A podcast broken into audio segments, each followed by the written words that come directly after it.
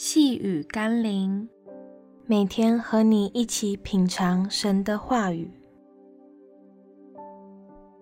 谦卑就是你的身量。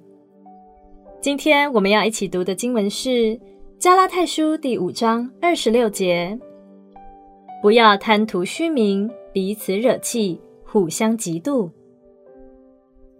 有两个人在公司擦肩而过。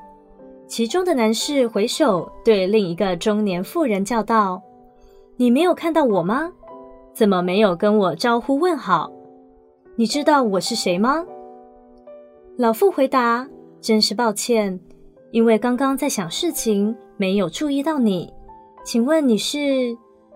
男士不悦地回答：“难道你连总经理都不认识？你是哪个部门的？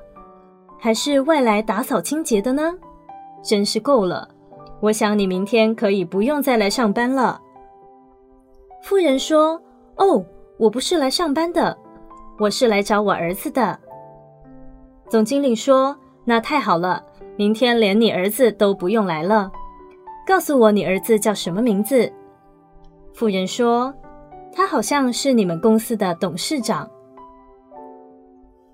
让我们一起来祷告：主啊。